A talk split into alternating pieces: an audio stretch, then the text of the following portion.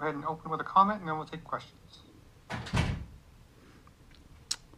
Yeah, well, the um, you know the first game um, against Miami was obviously quite a while ago, but um, you know has some relevance. Um, but, you know the Dolphins have played well here uh, after the what was a one and three start, so uh, they've they've done a good job. You know, turn the ball over a lot. Um, you know, done a good job offensively of um, you know staying balanced and you know, getting the ball to the skill players. Made a change of quarterback. Both quarterbacks have played well. So, um, you know, it's a good good team that um, really has thrived off a lot of defensive turnovers, and as always, ball security be you know be a key for us in this game.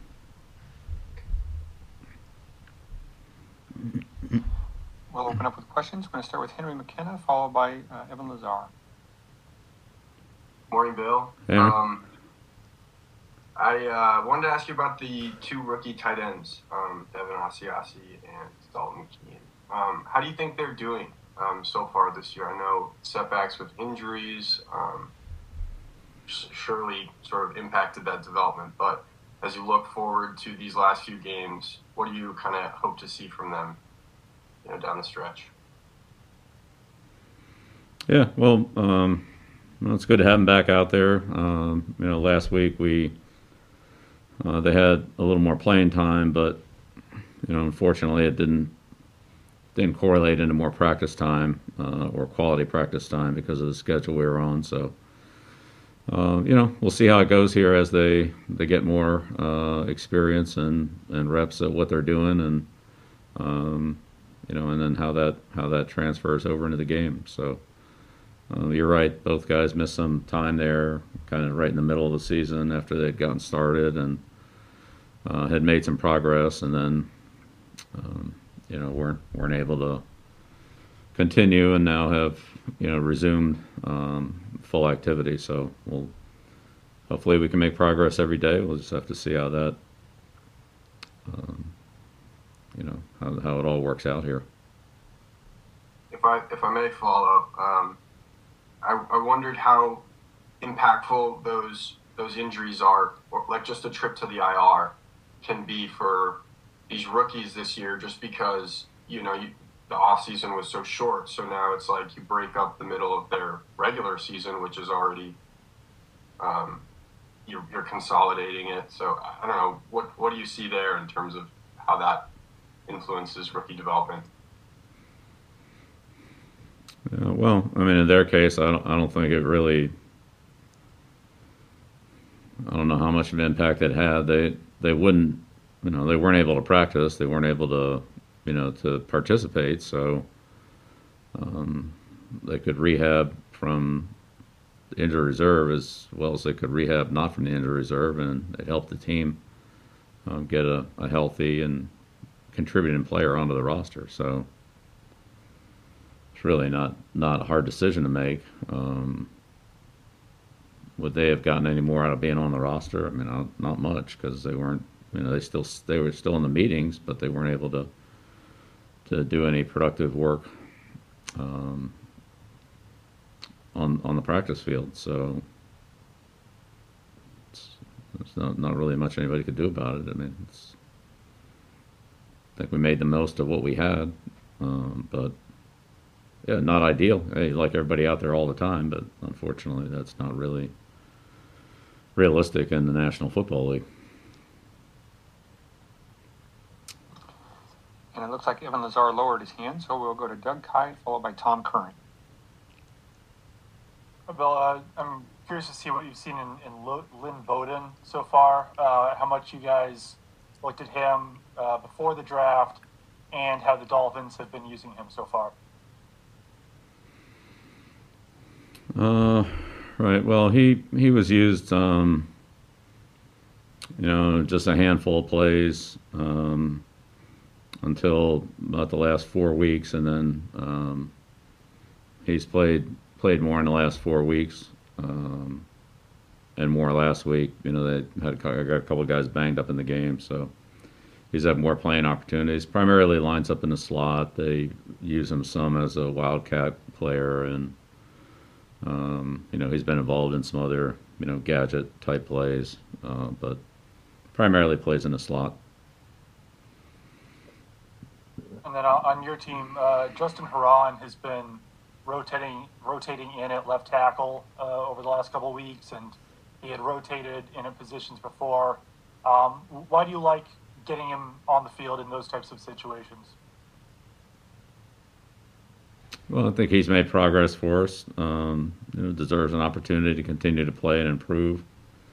Uh, and then we've we've been in some situations where we've um,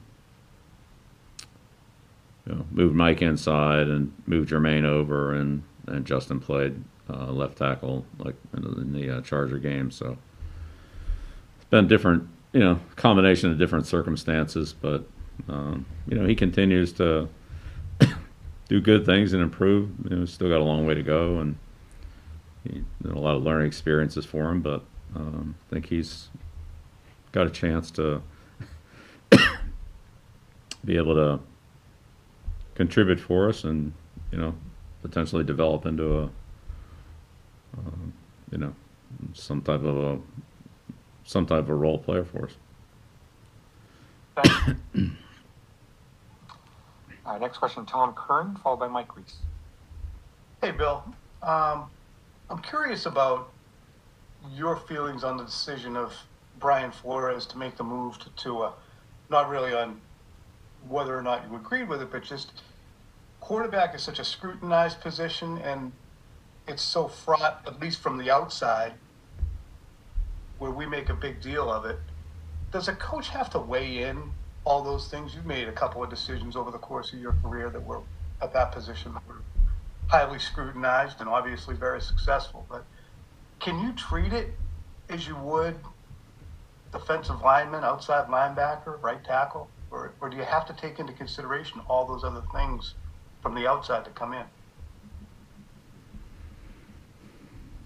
Yeah, I don't think I'm really qualified to talk about some other team's decision. Um, but you know, look, anytime you have a a position where only one player can play it, one quarterback, one kicker, one left tackle, you know, it's it's a little different than you know rotating players through at running back or defensive tackle or some of the other um, you know positions that you referenced. So you know you can play three defensive ends and you know give them all playing time and evaluate them. Um, you know it's it's more difficult to do at positions where only one player plays there. Um, you know, rotating kickers, rotating quarterbacks, rotating punters. That's you know, could you do it? You know, yeah, it's that brings in some other problems. You'd have to evaluate, you know, how you wanted to, what the benefits were and weren't, and make a decision on that. So, so each situation's different. I don't think there's any necessarily a you know handbook on how I would do it or how anybody else has done it. You try to do what's best for the team based on all the things you know at that time when you make the decision. And just uh, one quick follow is conceptually, is it somewhat of a feel thing? I mean, you, have to sometimes say, okay, well, we're going to see how this goes, even though it will be scrutinized and fraught with conversation and everything else. I mean, whether it was the Brady decision you made back in Cleveland, the decisions you had to make, it's um, you have to kind of boldly go with what you know and trust your instincts. I would think as a head coach, and damn the torpedoes as far as everybody else is concerned. Yeah. Well, I think Coach Flores made his comments about it, uh, so I'm sure they were truthful, and I'm just speaking. I've made mine on it. You know, and decisions I've made. You know, I've tried to do what's best for the team, so that's that's what it'll always be. All right, appreciate it. It looks like the final question will be Mike Reiss. Go ahead, Mike. Uh, Bill, I was curious about practice today. Um, were you planning on being inside? Yeah, we are. Okay. And um, and any plans on Julian Edelman um, maybe to start his clock off of IR today? Yeah, Julian, I'd put him in the day-to-day category. Um, So when he's ready, we'll start him. If he's not ready, then he'll keep working, and we'll wait until he's ready. And Mike Gesicki, um, I was looking at players in the NFL whose catches have resulted in first downs, and he's among the league leaders. What what have you seen from Gesicki, uh, the Dolphins tight end, in terms of um, how he's become a, a pretty significant factor in what they do?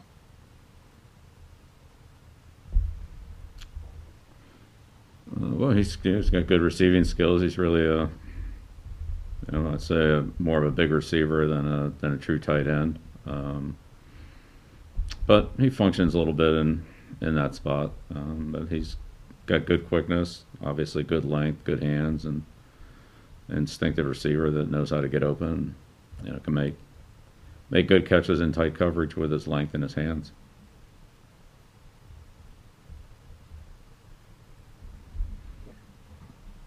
I see no other questions. Uh, we'll end it there. Thank you, Coach. Thanks, everyone. All right, thank you.